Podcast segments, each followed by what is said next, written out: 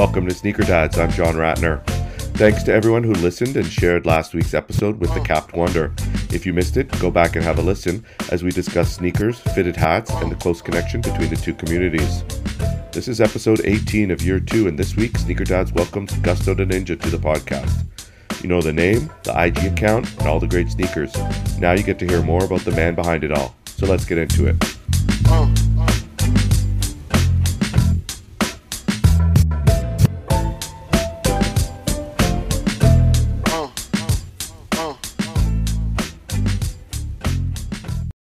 Chris, welcome. Hey, man. Thanks for having me. Thanks for doing this. Thanks for doing this. I have to start off where I always do and ask you what's in the rotation, what you've been wearing on feet. You're across the world from me in Japan. I don't think that really matters too much in terms of weather, and you might be the type of guy who wears the same shoes all the time.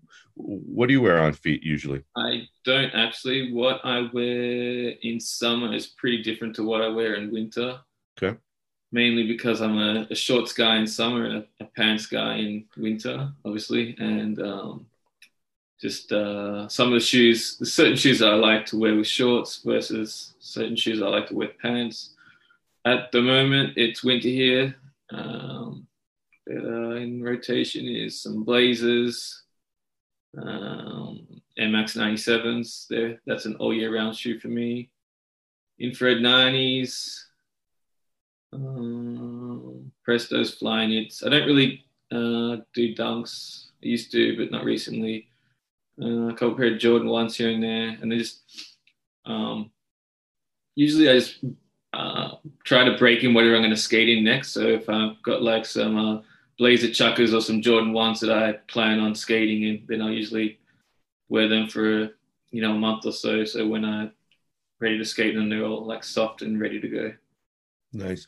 How many of those pairs are older? Let's say pre two thousand ten, and how many of them are new? Newer. It's funny because like I sell, you know, if you look at my, you know, my my my site and Instagram, and the majority of the stuff I sell is a lot of older stuff. But personally, I don't wear too much older stuff. I mean, one of my footscapes is I think like two thousand six, two thousand seven, and I have to be, you know, they're starting to separate, so I can't really like. If I know I'm going to be walking a lot that day, I probably won't wear those just because uh, it kind of stresses me out. Knowing that they could go any other any day. And I've got a pair of um, Prestos that are, I think, you know, from like the two thousands, which are ready to go. They're like a, um, I'd love to get them fixed. They're like a polka dot I D. I'm not a polka dot, sorry, checkered, checkered, checkered I D. But uh, yeah, they're about to separate and cage is about to crack. But apart from that, I'd say, yeah, most, majority of my shoes are the two thousand uh, Supreme Blazers, which is two thousand six, and I've got some ninety-four Chicago ones that I wear. Uh, apart from that, yeah, I'd say most of my sh- other shoes are, you know, like within the last five, six, seven, eight years. All right, cool.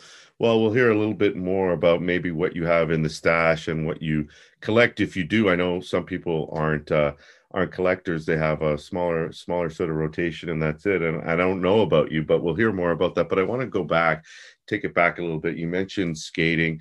Uh, I want to know about your origins in sneakers. Did it start with skating or was it something else that then, um, and then skate culture became a part of your life? Uh, I'd say the hoarding, like the collecting aspect started from skating, but I got into sneakers through basketball. So... And just, um, you know, I had an older brother, an older cousin, and my next door neighbor who was, you know, around the same age as my my older brother. And they were just, they had the shoes. So when like the Air one eighties came out, you know, the originals, they had them. When the Huaraches came out, they had them. And uh, I remember going on a, a trip to the U S with like a family trip to the U S in, uh, I guess it was... I think nineteen ninety or whatever, when like the, the fives dropped. So I remember like just like wanting the fives really bad. And I think I ended up getting sevens. I got the Bordeaux sevens and then I ended up getting Carmine sixes. But yeah, and just flights, air flights, just being obsessed with all the shoes that uh, Jordan and Pippen and that were wearing back then was really what, yeah, even like Air Pegasus and stuff like that, stuff that was, uh, even stuff you saw in the Olympics. That was where I was real, what really got me into like sneakers. And then uh, getting into skating later was when, like, you know, obviously you go through shoes a lot quicker when you skate than you do, you know, playing basketball at night, you can have a pair of shoes and they can look fresh for a long time. Whereas like skating, they get trashed so quickly. So the whole idea of having like a pair that you skated in and a pair that you didn't skate in, so you had a pair that still looked fresh, and then that just escalates where you just like, well, I don't want to skate in these either, I want to keep these fresh. And then you have like, before you know it, you know, I remember having like twenty or thirty pairs of skate shoes when I was, I don't know, like fourteen or fifteen or something like that, which, I mean, now like to have twenty pairs of shoes is nothing. It's that's probably like a very small collection. But back then it was, you know, all my friends at school, like they had maybe one or two pairs that they wore for the entire year. And I was like the only kid that would have like multiple pairs. And I guess the reason for having like a lot of the pairs at that uh, young age was that I was just um, surrounded by a lot of other skaters that were like sponsored and would just get free shoes and they would wear them once or twice and then just sell them really cheap. So I was buying like a lot of like cool skate shoes for, you know, peanuts and just, uh, so yeah, that's why I had a big collection at a little age. So the sort of passion maybe started with the basketball, but as you got uh, into well, skating, the opportunity was there. I mean, when I was, yeah, so when I was like, you know, really into like starting to shoes was a real young age. And I was like eight, seven, eight years old, whatever. But, you know, the only way I could get them was if my parents bought them. And that was, you know, usually like one pair a year, if that. So I remember my first ever pair of Nikes were a pair of Pegasus. They're like all white with like a little bit of uh, purple and black. I think the second pair of shoes I had after that were a pair of Flights, which were like all black with the white swoosh and like a bit of uh, fluoro pink, like the flight symbol on the tongue, like a triangle, um, like the air window was a triangle. Yeah. And I think the Border Sevens came after that. And then the Carmine Sixes, I'm pretty sure they were like, yeah, the first few pairs of Nikes I had in the, you know, in the late eighties, early nineties. Do you remember what some of the skate shoes you were you were in back then were? Um, it depends what era, but I remember I'd say um, I remember D C when D C just started. I was like really into D C shoes, um, like the Rudy Johnsons, and uh, they were like hard to get as well in Australia at the time. And then a bit. Um, Bit after that, like uh, it was kind of cool. There was like an era where it was like a phase where it was like cool to skate and shoes that weren't skate brands. So it was like the uh, Converse uh, One Stars and the the Sheltos, the Superstars. Like technically they weren't like skate shoes, but a lot of the skaters wore them, and um, that was like a heavy influence for me. So a lot of um, even though I don't wear Converse or Sheltos anymore, I used to wear like a lot of One Stars and uh, Superstars back in the day. And then there was Action Shoes, which was um, Kareem Campbell's company.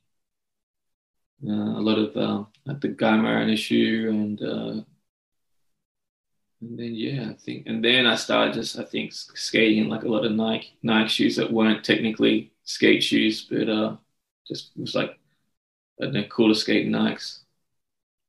Yeah, didn't really wear too many um like Etnies or Americas or anything like that. It was If it, for skate brands, it was mostly uh, Action and D C. Do you remember when Nike entered the skating market? Was that something? I remember you... when they um, entered the market. So I remember like uh, Bam Margera was part of the team. I think maybe Pat Chinita was wearing some of the shoes, and but I don't think I don't know if they were available in Australia or, or at the time or not. But I just remember seeing like. I mean, some of the early skate videos, but just uh, they weren't very appealing at all.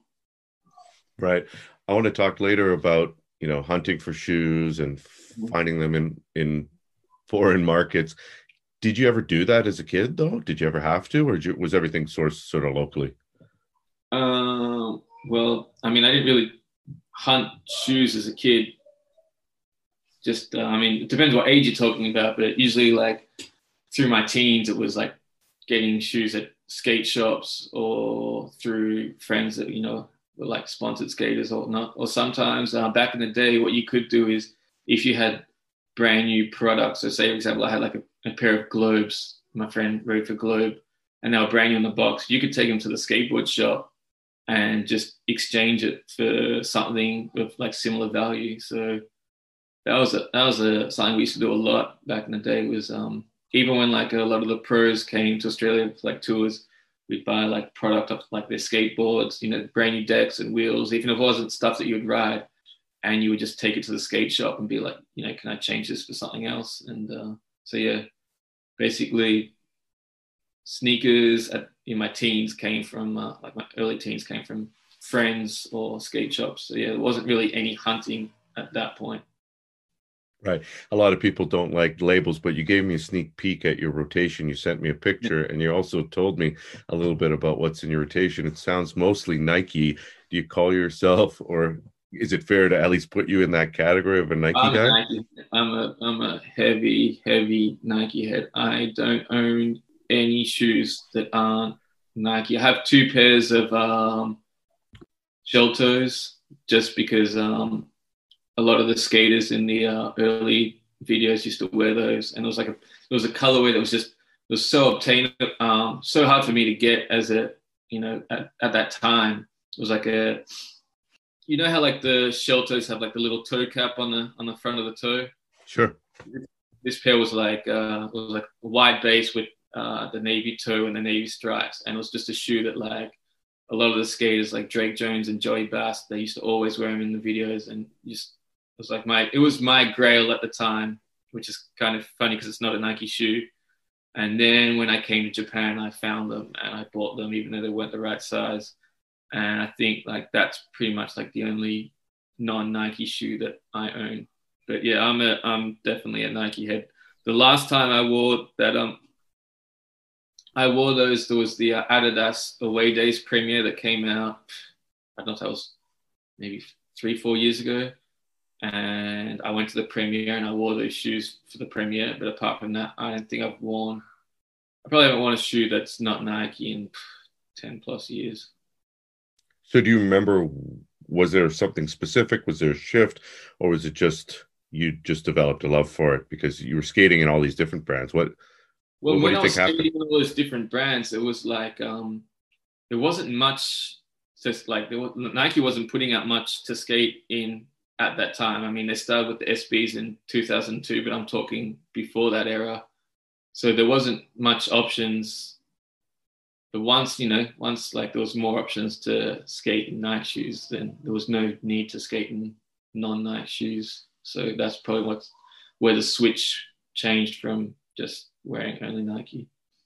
So, but it was the skate shoes that did I mean, it for you. Yeah, I mean, well, I was still, I went through a phase where I was skating in just, um, I mean, when I came to Japan, there was like, you could find so many good deals on used shoes.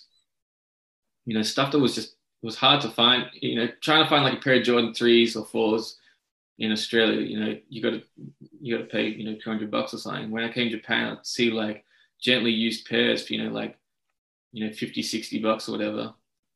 And I would just skate in those. There was, an, there was, a, there was a, a phase where I was just skating in Jordan threes and Jordan fours and Air Re- Revolution mids and just all these like chunky shoes. And then once a friend just gave me a pair of Vans, and I was just like, I'll just try them out. And I was like, I realized how much easier they are to skate in than the chunky shoes that I've been skating in.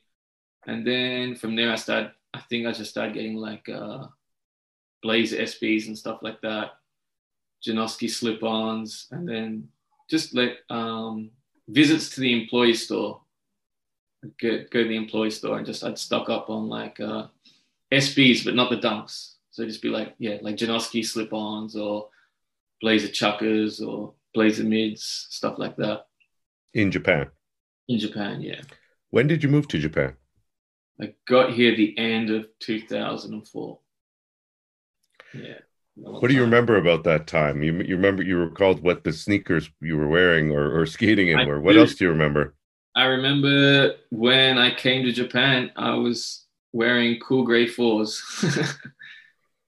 I think that was like, yeah, the, the two thousand four retro. So I remember that I was wearing those on my on my way here. And I did, I arrived in Japan with no skate shoes.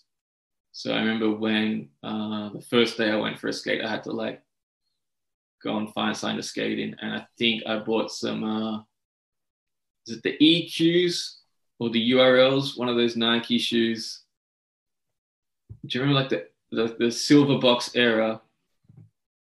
One of the yeah. first, yeah, they're like the E Q or the U R L, I forget which one it is, but I skated, I bought one of those when I got here and I skated in those and uh, they were not comfortable at all. And was skating big in Japan then? I, I, I have no idea. Uh, yeah, it was, uh, I'd say it was more underground. It's not like, you know, like now, I mean, like the last three years, Tampa Am's been won by Japanese kids, you know, the Olympics was won by Yuto, you know what I mean? So skateboarding in Japan now is massive, but it was relatively, yeah, much smaller scene back in two thousand five. And what about the sneaker scene in general then? It, it was booming, sneaker right? Scene is massive. Sneaker scene yeah. is yeah, like uh, Japan's way ahead. So like, I mean, like, Like shops like Fly Club and stuff like that, like they exist because of, you know, the shops in, in Japan. So it was, I mean, I remember one shoe that I really wanted when I was in Australia was the um, Stussy Huarache, which recently got retroed. It was like the um, the Desert Oak. And I wanted that shoe so bad, but I just didn't know how to get it. And I ended up doing a trade with um, a kid in Hong Kong. And I paid a lot for it. I remember I gave him like, uh, I think I gave him H T M Air Force ones and Heineken Dunks, which at the time, you know, you know, those shoes were both gone for, you know, like maybe six, seven hundred bucks each in return for his uh, Stussy Huaraches. And then I remember coming to Japan and going to some of the shops. And one of the famous shops that most people know of, Skit in uh, Kichijoji. I remember going there and just seeing like, four pairs of Stussy, Stussy Huaraches just on the rack. And I was just like, for like, you know, like a hundred and, you know, some used pairs for like one hundred eighty bucks or whatever. I'm just like, I should have just waited till I came here to get the Stussy Huaraches, you know what I mean? Did you know that it was going to be like that before I you got there? Didn't know what the prices or how accessible it was going to be, but I had seen photos. I remember going on Nike Talk and some of the people that, you know, visited Japan in like, I guess, two thousand three, two thousand four, they would post pictures of like some of the sneaker shops. And uh, Sneaker Freaker also did a, um, one of the, one of their first magazines, they did, a, I don't know if it was like issue one, issue two, issue three, I can't remember. They did a little segment on Japan. And so I saw like um, a lot of pictures of the shops online. So I knew that the shops were crazy there and I was, And that was, you know, the reason that, why I wanted to visit so bad. But um, yeah, I didn't realize how easy or how like uh, how what the prices were. I mean, like some of the, the stuff that was really hype in Japan was crazy expensive, and then some of the stuff that, you know, wasn't so sought after, which I guess to them they didn't see it as a big deal. It was cheap, so stuff like, you know, the Atmos Air Max one Safaris and Vitex. Stussy Huaraches, eighty twenty-one Huarache burst, stuff like that, which was just so hard to find outside of Japan. You know, it was cheap in Japan. And also back then, um, you know, there wasn't, you know, there wasn't Instagram or, you know, StockX or anything like that. So it was, it was hard for Japanese people to gauge what that stuff was worth outside of Japan. So they would price it on what they have to price it to get it sold in Japan. So that, you know, if they if they have a, say for example, a Air Max one Vitek, and they price it at six hundred dollars in their shop, it's not going to sell because the people that are visiting visiting the shop aren't interested in that shoe enough to pay six hundred dollars. So they would price it at a price that would sell, you know. So maybe a Japanese person might pay three hundred bucks for that shoe, even if someone in America is willing to pay six hundred. So they price it at three hundred, because if they, if they didn't price it at three hundred, it'd just sit there forever. But, you know, as the years got on and they started to realize that stuff's, you know, more sought after overseas, and that's when the prices started to change. But, yeah, when I first got here, a lot of stuff that was really sought after overseas was priced relatively cheap. But there again, it was stu- it was it was the opposite on some things. There'd be some things like, uh, I remember like H T M Air Force ones, like when that came out, that was really expensive in Japan, and, you know, not as expensive in, say, the U S or Australia. Right. I want to talk more about the Japanese market and sort of the changes, because you talked about, you know, sort of the global markets and, right. and the trends there. But taking it back to your arrival in Japan, was there sort of a, a moment where you said, wait a sec, there's an opportunity here, or did that come later? That came later. So um, I was just buying shoes for myself, and I was just hooking up homies in Australia. So I would go out and I'd check out the shops and see what I see. And then I kind of report back to my friends like, hey, I saw this and this. Does anyone need it? You know what I mean? Because like if I was just going to buy everything, you know, like I when I first got here, I lived in a really tiny apartment, tiny. And and then a lot of the shoes that I saw that I liked, like it might not be my size, or I might already own them, you know what I mean? But I just, I feel like, man, these are such good deals. It feels like such a shame to pass them up. So I would try and like hook up friends, you know, all my homies in Australia at the time. And um, so some dudes would be like, yeah, man, like, can you pick them up for me? And I just go back to the shop next week or whatever. And nine times out of ten, the shoes would still be there. And I just pick them up and send them to my friends. But uh, every now and then I would buy like, I would buy something for myself and then just wear it a few times and be like, eh, I'm not really feeling these. And, and I just sell them. And at the time, I wasn't trying to make money. I was just trying to get my money back. And I I just put up, like, say, for example, like a pair of City Attack Dunks. I'd buy them, and I was like, eh, these, these aren't really me. And then I'd put them off for sale, just trying to get my money back. And they'd sell in ten minutes. You know what I mean? I was thinking, like, well, if they're selling this quick at the price I paid, maybe I could chuck a little bit extra on the top. And instead of selling in ten minutes, it might sell in thirty minutes, but make a little bit extra. And then just kind of yeah. escalate from there. Absolutely. Do you remember where you were getting the sneakers back then versus, well, we could talk about now later, but where you were going to find them? Do you remember? Back then, Kichijoji and Ogikubo were the two, uh, and Harajuku, I guess, were the two were the main spots. Kichijoji had Skit, which is still there to this day, but they've moved into a bigger space, but they're still there. Uh, then was uh, L A Avenue, which was there. Then L A Avenue ended up moving to Harajuku, and then that kind of fizzled out, and then a couple of dudes started Worm in um, Harajuku. But uh, back in the day, it was L A Avenue and Skid and P X Megastore, which were like the three uh, main spots in uh, Kichijoji. I'd always check those out. Actually, Ueno was also really good back in the day. There was a few good spots in Ueno. And, uh, and Ogikubo also had... Um, another uh, P X store. They had one store which was just dedicated to sneakers, and then down the street they had like a three or about a three three or four story floor uh, shop just full of like Bape and Supreme and all clothing. So um, that was a good era. It was fun going to those spots. You get so excited. You kind of like, you get off at the station, and even though it was like a, you know, like say like a two, three minute walk, you would just You kind of like power, power walk, speed walks. You just, you couldn't wait to get into the shop and see what was there. What's it like now? Uh, it's totally different now. Um, I yeah, there's, there's no shops that I get ex- excited about, because any shop, pretty much any shop that sells sneakers has their inventory online, so you can just see what they have online. I mean, nine times out of ten, if I'm buying a pair of shoes from a store, I've usually seen it on their site and like got to put aside, then I just go check it out and pick it up. So yeah, it's, I mean, but now, back then there might have been a, a grail that you're looking for in Osaka and you wouldn't know unless you went to Osaka. So, I mean, there's benefits now. You know, there might be something that you're looking for in, that's not in Tokyo and you can find it. Whereas back then, you know, if, if you couldn't go to the shop, you couldn't obtain the shoe, you know what I mean? So there's pros and cons, but it was definitely more exciting back in the day. But there's still tons and tons of sneakers in Japan. I know lots of people who are in the same business as you or similar businesses are getting their sneakers mostly from Japan, vintage right. pairs. So can you talk a little bit about the sneaker culture in Japan and why they're all there?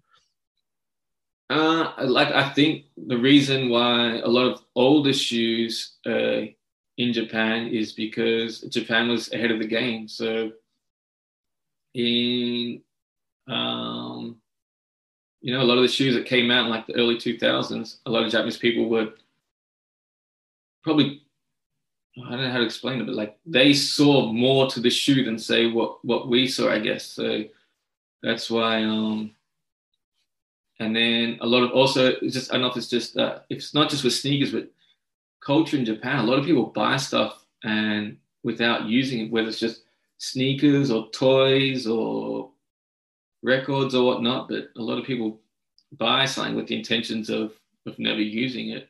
Like they feel like, oh, it, it's a waste. They're so they're so nice, brand new in the box. I just I never want to never want to use it. And then that's why like ten years, fifteen, twenty years later, brand new pairs still exist. So I mean, now I think uh, as of you know, like maybe ten years ago or whatnot, like people in the U S like realize, hey, if I never wear this shoe in ten years time, it might be worth more, and they keep it brand new in the box, kind of like as an investment. I don't think Japanese people were doing it like that.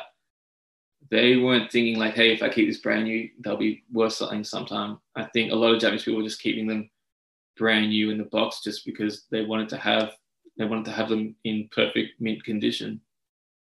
I mean, you see a lot of um, Air Max ninety-fives, which is a massive shoe in Japan. And you see so many shoes, like so many pairs still brand new.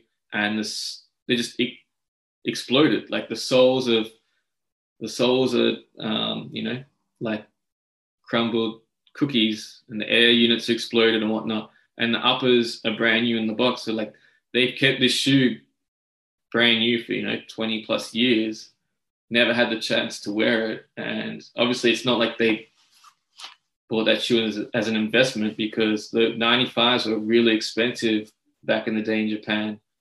And then once the soles gone to dust, I mean, people just throw them out. Yeah. Do you know some collectors, or do you still come across maybe people that aren't your friends or people you don't know just come off these kind of gems of collections where there's stacks of unworn, or are those days few and far between now? Um, this, I mean, there's people like that are still out there. I mean, most of the people that, you know, are sitting on like a lot of older sh- shoes that are brand new or whatnot, I mean, most of them are in like their, their fifties or sixties, you know what I mean? Because um, I say a lot of people that were buying, you know, Jordans in the nineties and whatnot, they were probably in, you know, their twenties or thirties or forties at the time. And then you add on twenty years to the age now, you know what I mean? So... Um, yeah, I guess, yeah, a lot of the people that, uh, I mean, even when like I'll go to a sneaker shop and I'll see like they just bought it, bought out like a big collection of someone, and I can see it's like a lot of like size eight shoes or size seven and a half shoes, you know what I mean? From like, you know, Jordans from like the nineties or mid nineties or whatnot. And I'm just be like, I can just tell like this collection came from like some dude and he's like fifties or sixties. And I just asked and they're like, yep, you're right. You know what I mean? Oh, awesome. And I imagine sometimes people come to you like that. Do do, do they? Um, um, every now and then. It's nice when that does happen, but it's usually more so through through a shop. Yeah. yeah.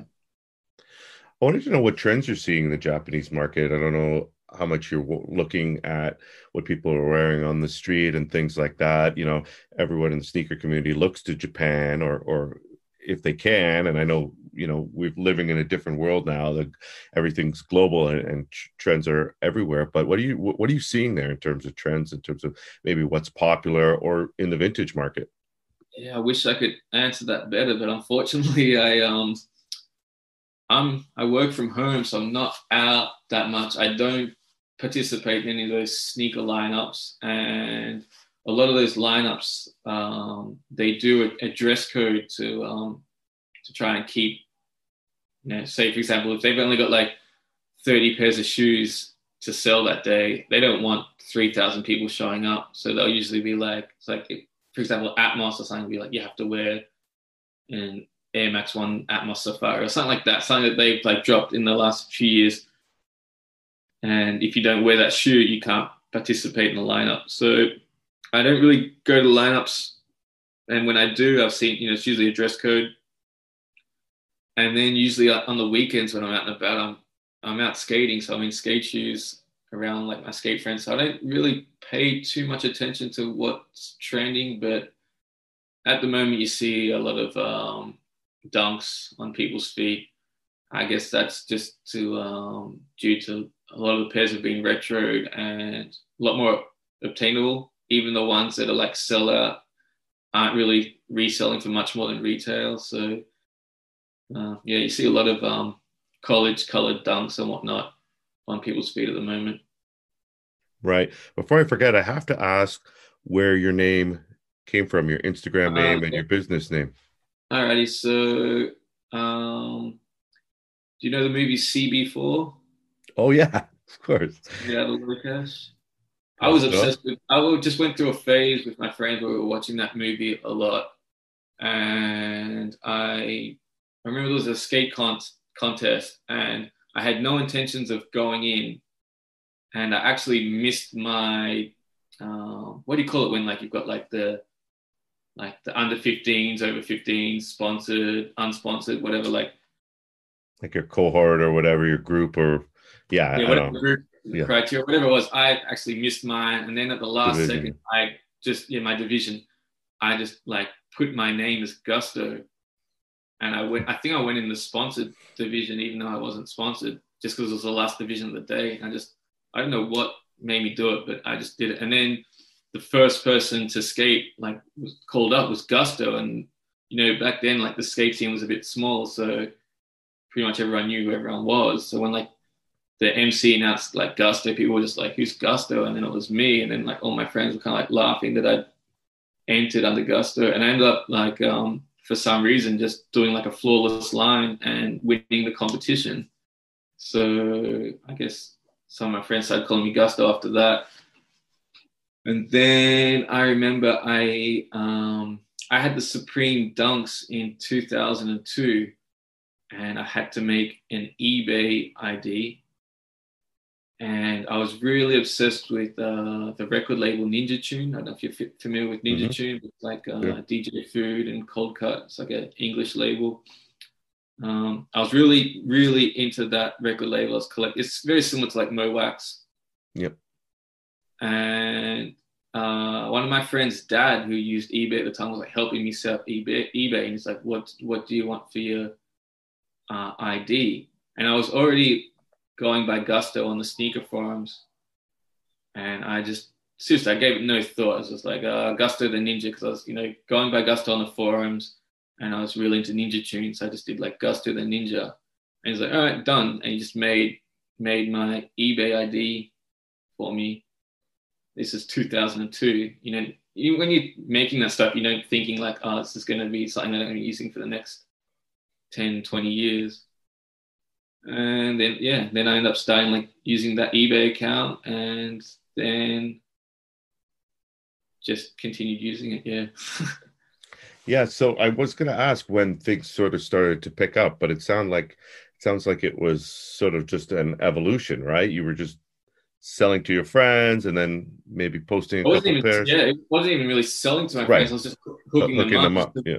Just because, like, um, I wanted to go out and check the sneaker shops as a hobby, yeah. But it's no fun if you just if you don't buy anything, and if you're just buying everything, you know, for yourself, then you're going to run out of money and you're going to run out of space. So I feel like I felt like going to the sneaker shops and buying stuff for my friends kind of like helped me. Uh, what's the word like? Uh, I don't know. Like I could enjoy the the fun of going out and shopping without like burning my wallet, you know what I mean? But at the same time, you're getting better at it, finding deals, yeah, and learning, right?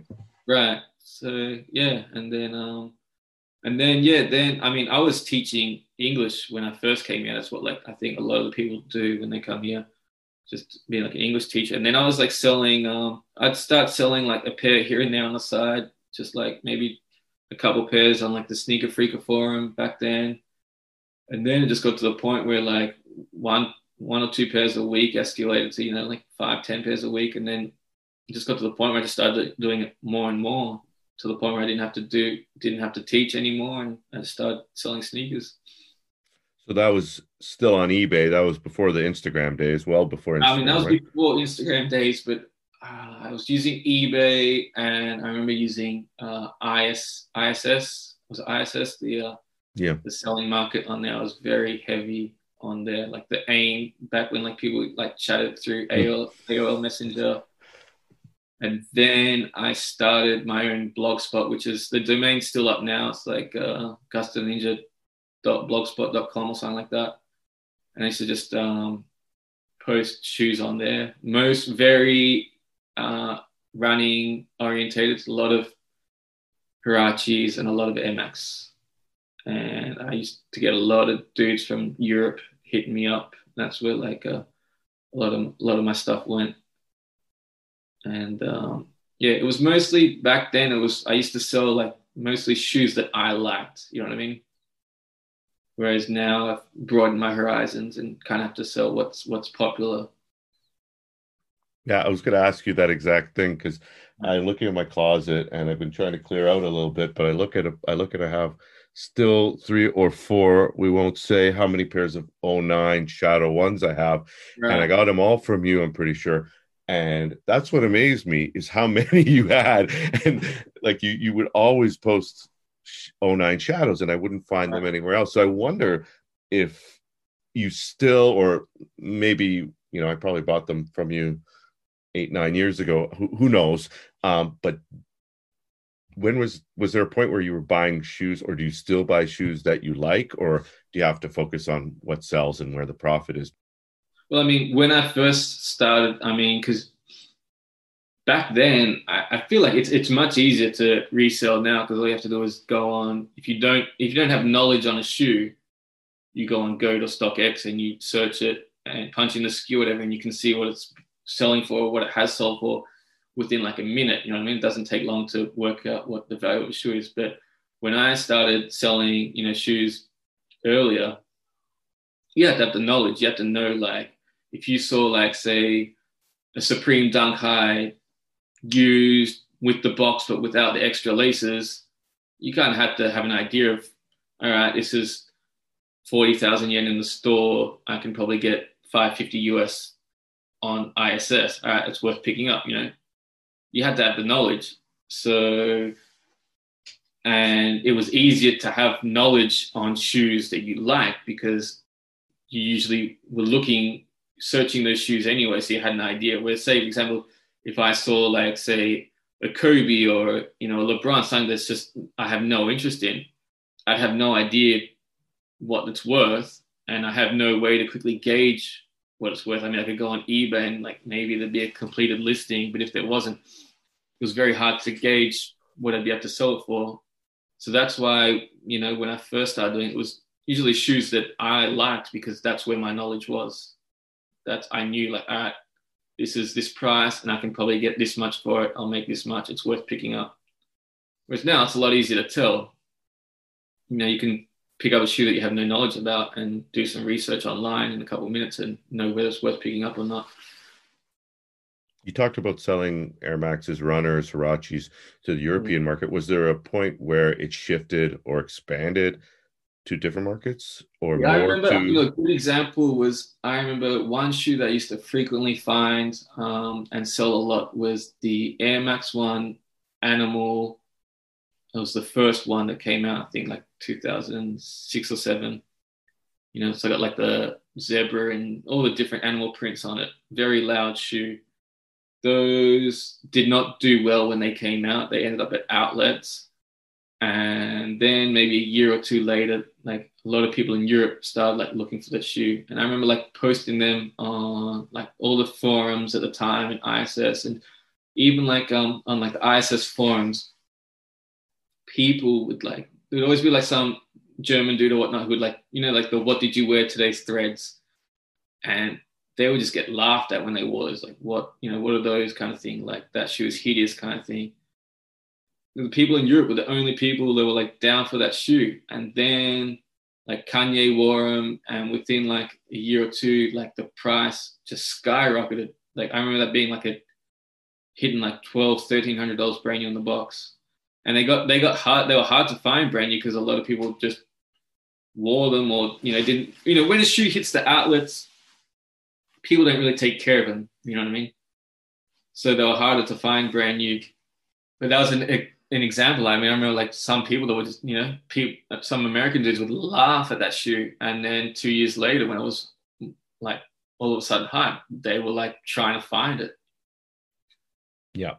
Are there any other examples of that that maybe weren't hyped from the beginning, slept on, or people didn't like, or maybe there was a, some a shoe that was just easy to get your hands on mm. in Japan that people couldn't get, that was, that turned out to be pretty good for you? Um, yeah, I mean, back in the day, I mean, people that have been like following me for a, a long time probably know that like one of the shoes I used to sell a lot was the uh, the Viatex and the Safaris. So like the Air Max ones from two thousand three. They used, I mean, they're really hard to find now. Like finally, after all these years, they've become hard to find. But back then, there just seemed to be an endless supply of those in Japan and, you know, outside of Japan, was, they were really hard to find. So uh, also like the, the Curry Air Max one, before I got retro, the two thousand three Curry, that was also a shoe that kind of like was sought after. And the uh, Urawa Air Max one, another shoe that was, uh, I remember, I mean, that came out, probably went to the outlets and no one cared about it. And then a few years later, they got really sought after and uh, really hard to find, but you can still find them in Japan. They're just some of the some of the models that, you know, that I can uh, off the top of my head that come to mind. Yeah. Do you have any fond memories of sort of hunting or coming upon sort of things you didn't, you know, I hear stories about people digging in back rooms and finding things, or or maybe someone gives you a call and say, I found this collection, can you come check it out? Has that happened to you over the years? I imagine that's happened. It's um It's hard, you know, it's hard to think of all the times when, when you put on the spot. I do remember one time going to um, L A Avenue when they were still in uh, Kichijoji, and they had bought out someone's collection, and it was, I think, three thousand pairs, and every shoe was size eight.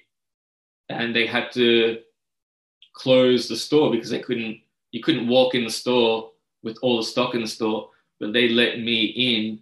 And I kind of got, I had first dibs on uh, everything. And this collector had like a lot of rare stuff. It was just, it was all size eight. But it was kind of cool to um, just get first dibs on everything then. It's usually stores, right? Yeah, it's usually, I mean, usually through a store. I mean, every now and then you make a good connection with someone and they'll kind of like, uh, you know, give, let you know about oh, this, this and that. But uh, I mean, there's been plenty of good finds over the years, but there hasn't been too many times where it's been like a massive collection. I imagine things have changed in the community in Japan where you are, just like it has in other parts of the world in terms of the community and maybe not being as tight knit. Is it, are people, you know, hooking each other up? You know, you're talking about a store that you got first dibs. They knew you, you knew them. They trusted you probably. Is there still a lot of that going on? Like it, Like it used to, maybe? I'd say so. I mean, I, I've still got like a lot of shops that uh, look out for me. So they kind of know the stuff that I'm into. And uh, sometimes when it pops into the store, they kind of just drop me a message to see if I'm interested before they, they pop, uh, put up for sale or whatnot. But um, mm, well, it's a bit different, but yeah. Yeah, and I know you're not in lines, but you get the feeling that the community is is, you know, like it is in North America, not not all negative. I don't want to say that, but you know, with the popularity of global reselling platforms, StockX and things like that, Is that a bigger part of it in Japan as well? People reselling, oh, yeah. flipping things? Yeah, I mean, there's a lot of, I mean, a lot of people that just line up and, um, you know, people will line up and buy a shoe, not even knowing if it has resale potential or not. You see, um, every now and then, there's, you know, a shoe that kind of flops. I wouldn't want to say the word flop, but say, for example, the uh, Air Max ninety-seven Undefeateds, which is a shoe that I love and I wear my pair all the time. But, you know, people were lining up for those, and a year later, they're still on the on the shelf. You so, sense any of that in the vintage market too, competition? Or has that always been there? Um, yeah, I mean, it's, everyone's, you know, looking for, I mean, but you don't kind of line up for vintage stuff, you know, you got to, yeah. you got to either like find some random shops or, or search it online. Yeah. Now, I never want people to give me their secret sauce or tell me, tell me the secrets behind their business, but are in terms of your business, I want to ask about your personal connection, uh, collection next, but are you the type to stash things away and, and wait for them to sort of go up in value, or are you more of a quick, quick mover in terms of your inventory, or is it some of both?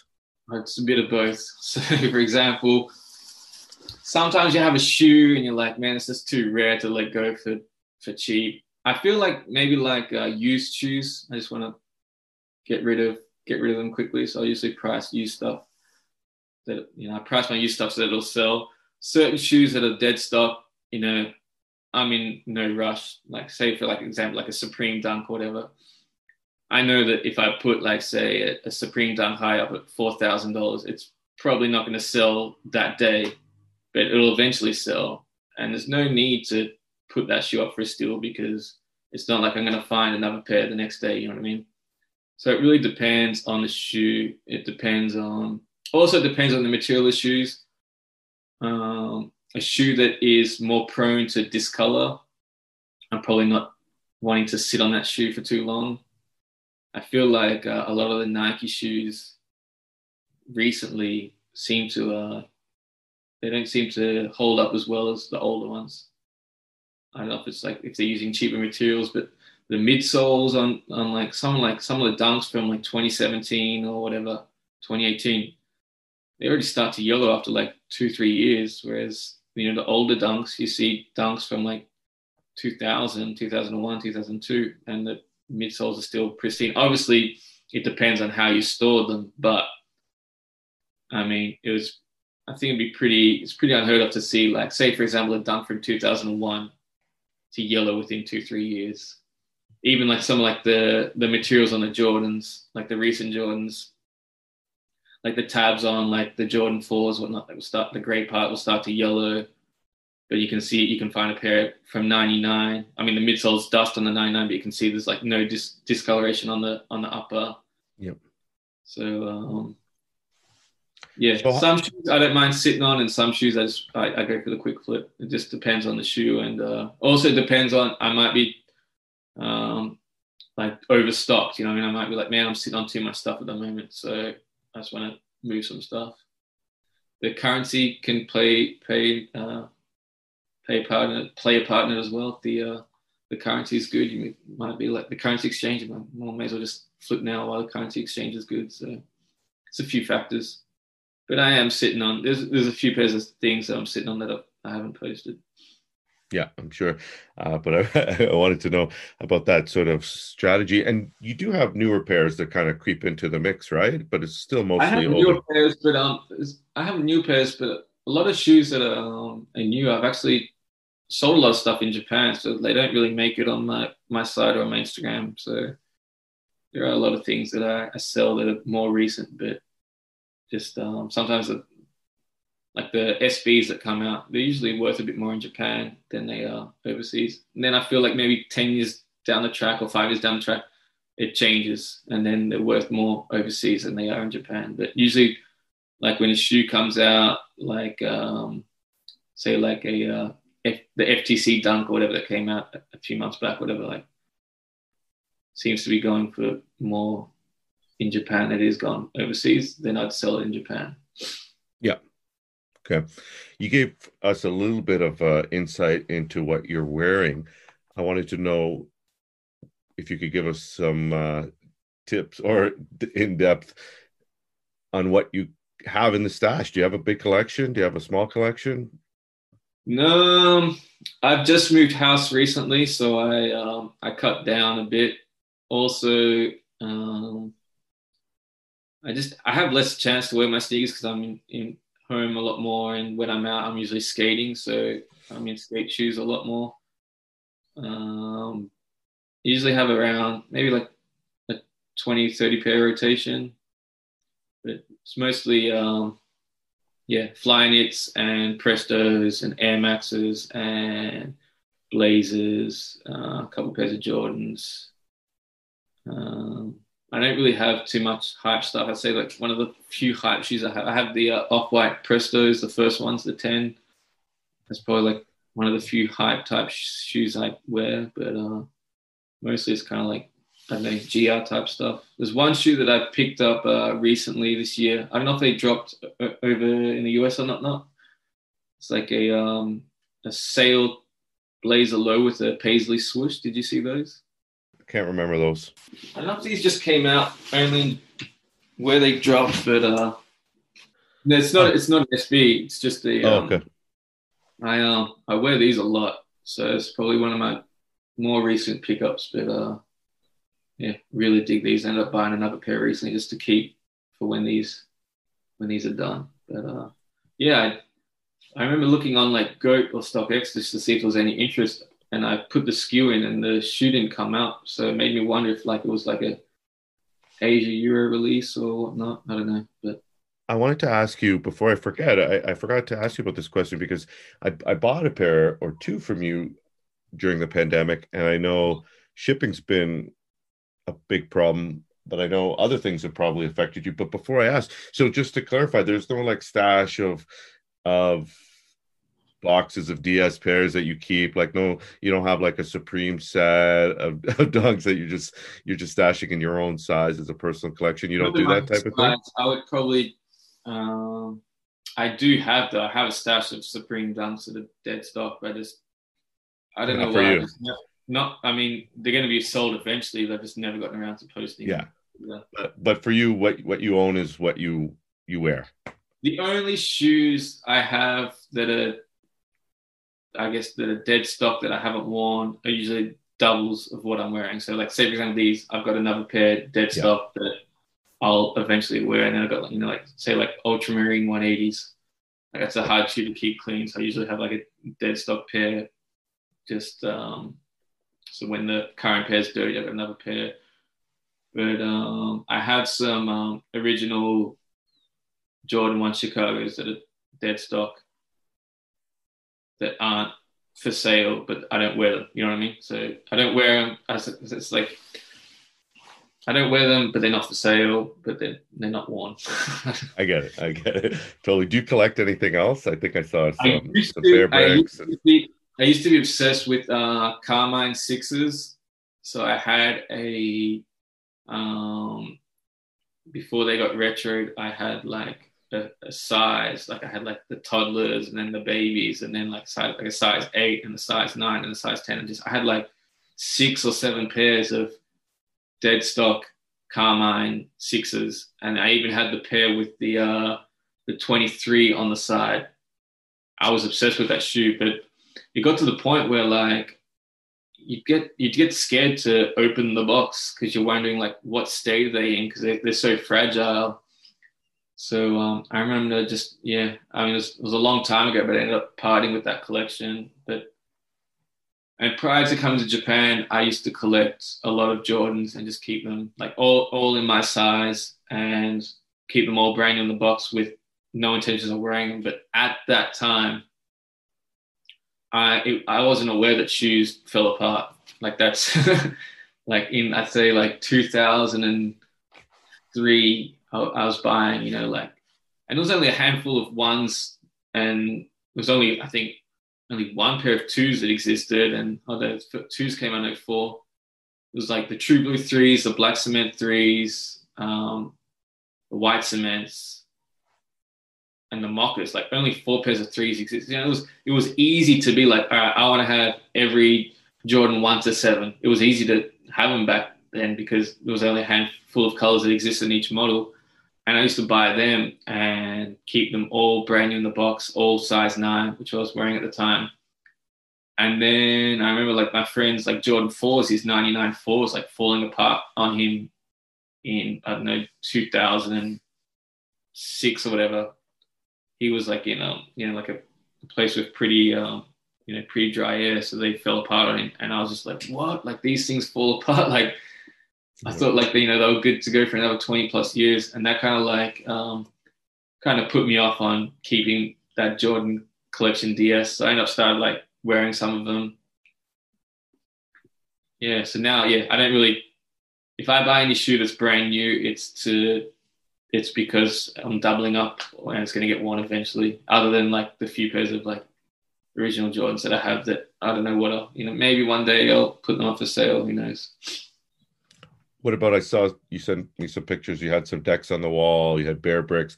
Are those kind of things you collect or just more decorative art? Yeah, it's just more to have. I mean, I have, um, yeah, that was another thing. I was really big into buying like um, a lot of the Supreme decks. Um, I'm actually probably going to try and put some of those up for sale because I've just got way too many. And uh, but yeah, that was something that I was also pretty heavy into. So like a lot of like the earlier artist series, like the Peter Sevilles and the, and the Ramelsey and stuff like that. I did actually put up a, a set of the, the Peter Seville set up on Instagram a couple months of, uh, months ago, and I sold that. But yeah, I'm probably going to, most of it is like stuff that I put up on the walls. And if I don't have a spot for it on the wall, I'm probably going to put up for sale. Yeah. Is your family into sneakers? Do you buy them sneakers? Do you get them sneakers or not so much? Yeah, my wife's got a um, few pairs. She's got like the, um, she likes ninety-sevens and, and ninety-fives. And she's got some Jordan ones and Jordan threes.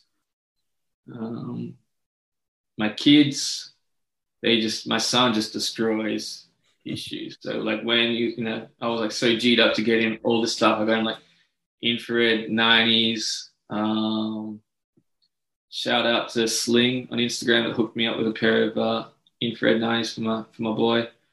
Uh, I got him like laser blue nineties, and um, I got him so much stuff, and just he just you know just destroyed them, and it just kind of like uh, I was finding like baby size Presto, so much stuff, and just yeah, he just destroyed them. I started just buying him Cortez because like they have the Velcro straps, so like easy for him to put on and off, and. Um, Yeah, lots of Cortezes, and now just kind of like um, I, it's always Nike that he wears, but it's usually just like the basic models that, um, and they're always black.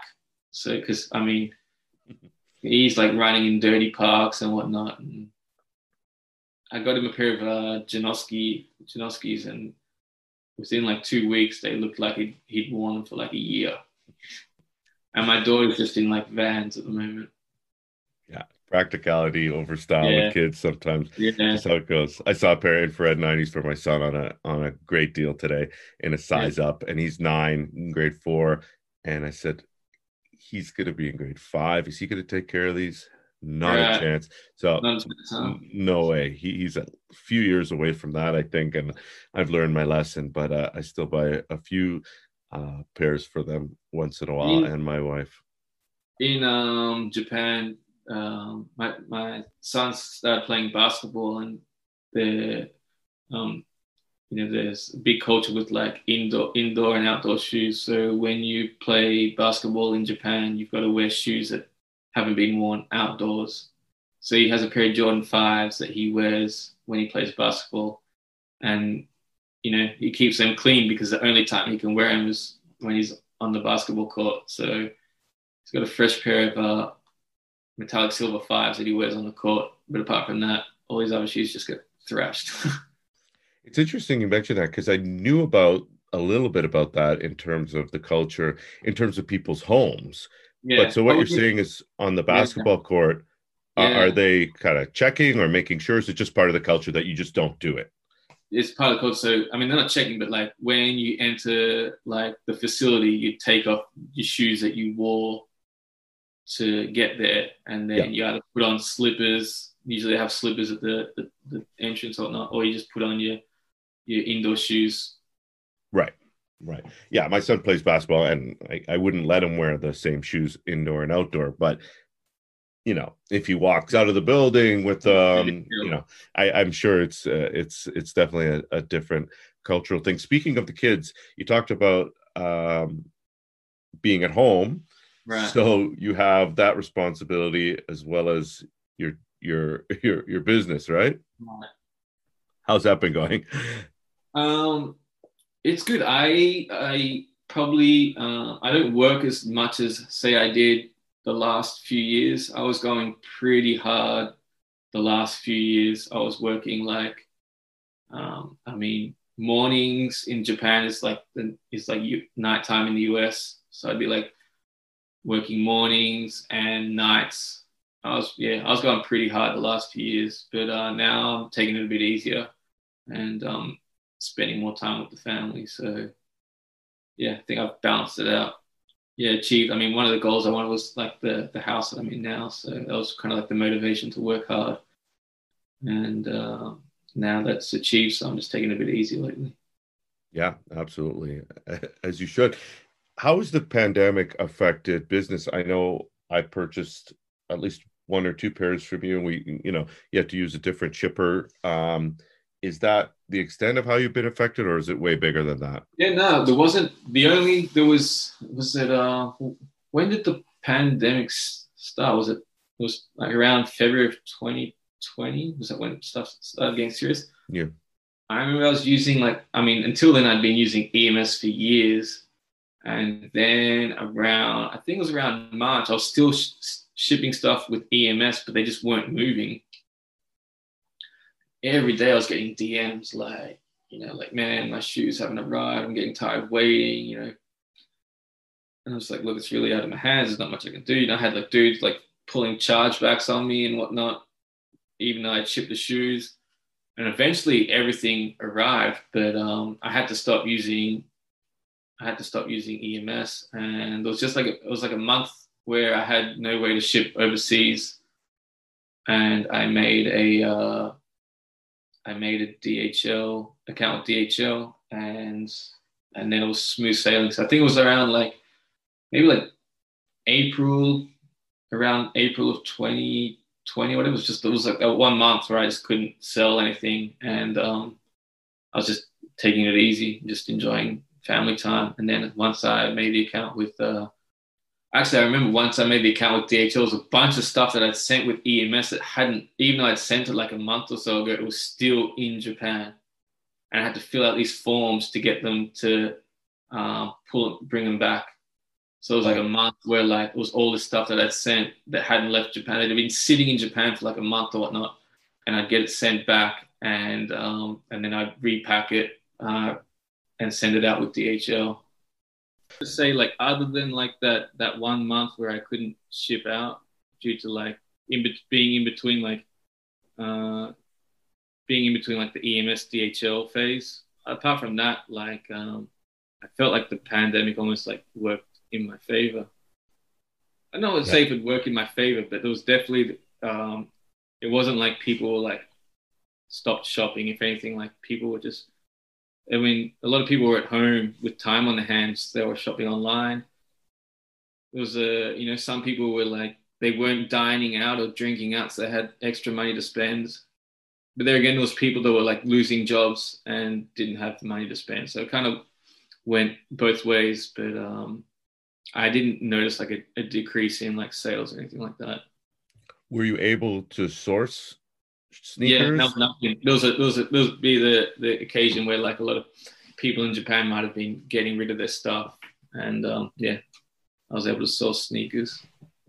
So that that part of it, finding it, you didn't have to kind of dip into the sort of sort of stash that you have there of things that maybe you didn't want to sell, your your inventory. Yeah, I mean, no, I'm not to remember. Yeah. Okay. You mentioned that you recently moved, and for right. any sneaker collector, big or small, that's never fun. And right. living in Tokyo, I imagine real estate is expensive. So do your sneakers that you sell, that your inventory, they come with you, or do they have a separate storage space? Um, everything's in my house. I tried to, um, I tried my best to um, not buy sneakers before the move and just try and focus on trying to move some of the stuff that hasn't sold yet, or get around to posting stuff that I haven't got around to posting. But um, I mean, one of the fun parts of this is the hunt, you know what I mean? Like, I enjoy looking for deals. So sometimes it's, you say to yourself, all right, I'm going to go like a month without buying anything to just try and uh, concentrate on trying to get as, you know, as less stuff in the house before the move. But uh, it's easier said than done. Yeah, moving is always stressful, difficult, right. But the sneakers, they make it harder, right? Right. So, um, and, and the skateboards as well. Like, I, and when you put them all together, you don't realize how much, you know, like prior to that, you know, when you have like your personal, like my personal pairs are in the closet. And then I had like pairs, you know, like majority of my inventory in my office. And then I had like another room in the house where I put like some other pairs I was like sitting on. When you put all that into one area, you're like, holy shit, like this is, this is a lot of sneakers, a lot of space, and a lot of money worth of stuff. And even same with the skateboards. When I, I took the skateboards that I had off the walls and put it together with the stuff that wasn't on the walls, and I just realized that's so many skateboards. Did you have a strategy? Did you keep them separate? I know I moved a few years ago, and all my sneakers, it was a total separate moving process. It was only me. No, no one else was involved. I needed to have full control. I needed to keep my eyes on everything. Luckily, I was able to move in a number of days, so it wasn't that stressful. Did you have a strategy, or did you just yeah, throw it in with everything very, else?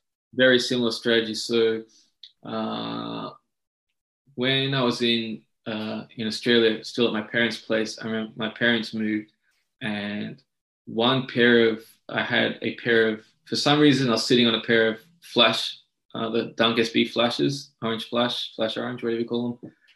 And they went missing. And it was the, uh, the only, like, everything that I was sitting on in Australia back then was like a size nine to ten, or maybe like the odd eight and a half. And that, the flash Dunk was a size eleven. It was pretty much the only size eleven I had. And, you know, they went missing, and I kind of, to this day, I always wondered if like one of the people just saw like a size eleven, was like, oh, this is my size, and helped themselves to it. I'll never know. To this day, I'll never know, but I know that they went missing.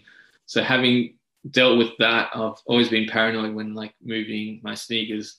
So um, I asked one of my friends to help me, and we did the house, we did the move on Monday. I asked my friend if he could help me on Saturday, to just do my, my like my sneakers and skateboards and some of the art that I have. So he helped me out to do that on Saturday, and that gave me like Saturday and Sunday to organize my sneakers. And then on Monday was when we did, you know, the move with like moving the beds and sofas and fridges and stuff like that. So yeah, I like I kept it separate, and also it did help um, bring down the costs of the the moving companies, because I you know. handled a lot of the, the work beforehand.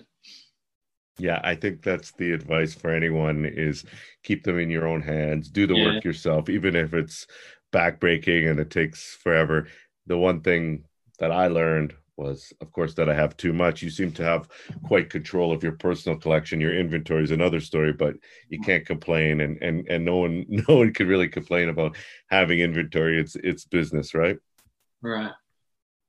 But um, also, yeah, if you do your sneakers before the move, it gives you a little bit of time to uh, organize things before you have to do all the other stuff. And you can also sort of be there right. for your partner or your family, because moving is a very emotional and stressful right. time. So if you're worried about your sneakers, right, at one end, it's like you don't care about your couch. You don't care about right. anything else. It's, it's crazy amount of stuff that... Um, that we threw out, that, you know, stuff that could have been thrown out four or five years ago that you just, you hold on to, and then you throw it out when you move house, and you think like, like I had, uh, say for example, curtains from my previous house. So not this house and not the house before that, but the house before that, like under the bed. And they would have been under the bed for like the whole five years that I was at the previous house. I was like, why do we have these curtains under the bed all this time? You know what I mean? Like, stuff like that, you know, you end up throwing out a lot of crap that you probably never would have gotten around to throwing out until you have to throw it out because you're moving. A great time to take inventory of everything, right? Right. Very cool.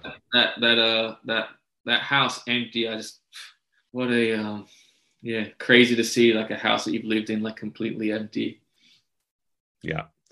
Well, from the pictures you shared with me, it looks like you moved into a beautiful new home, and mm-hmm. obviously you've worked hard for it. So congratulations, mm-hmm. and uh, and uh, thanks for coming on the podcast. It was great talking to you, great getting to know you, and uh, I'm sure my listeners will really enjoy this and learning a little bit more. I know they all they all follow you, and and most of them have probably done business with you, but mm-hmm. to get a little bit more insight into uh, your business and and where you came from and and how how you got here has been really good. So thank you so much for sharing. Thank you. Thank you for having me, and um, I hope it wasn't too boring. Not at all.